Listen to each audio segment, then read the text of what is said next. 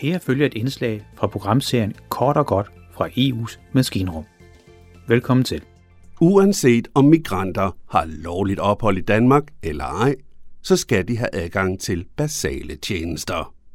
Det gælder både inden for uddannelse, beskæftigelse og sundhedspleje. Irregulære migranter bør også have adgang til psykiatrisk støtte i Danmark. Sådan lyder det fra Europarådets racismekommission i en ny landsrapport om Danmark.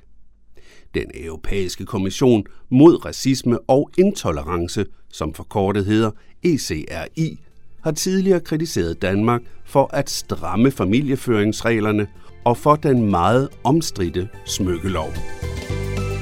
Det var kort og godt fra EU's maskinrum.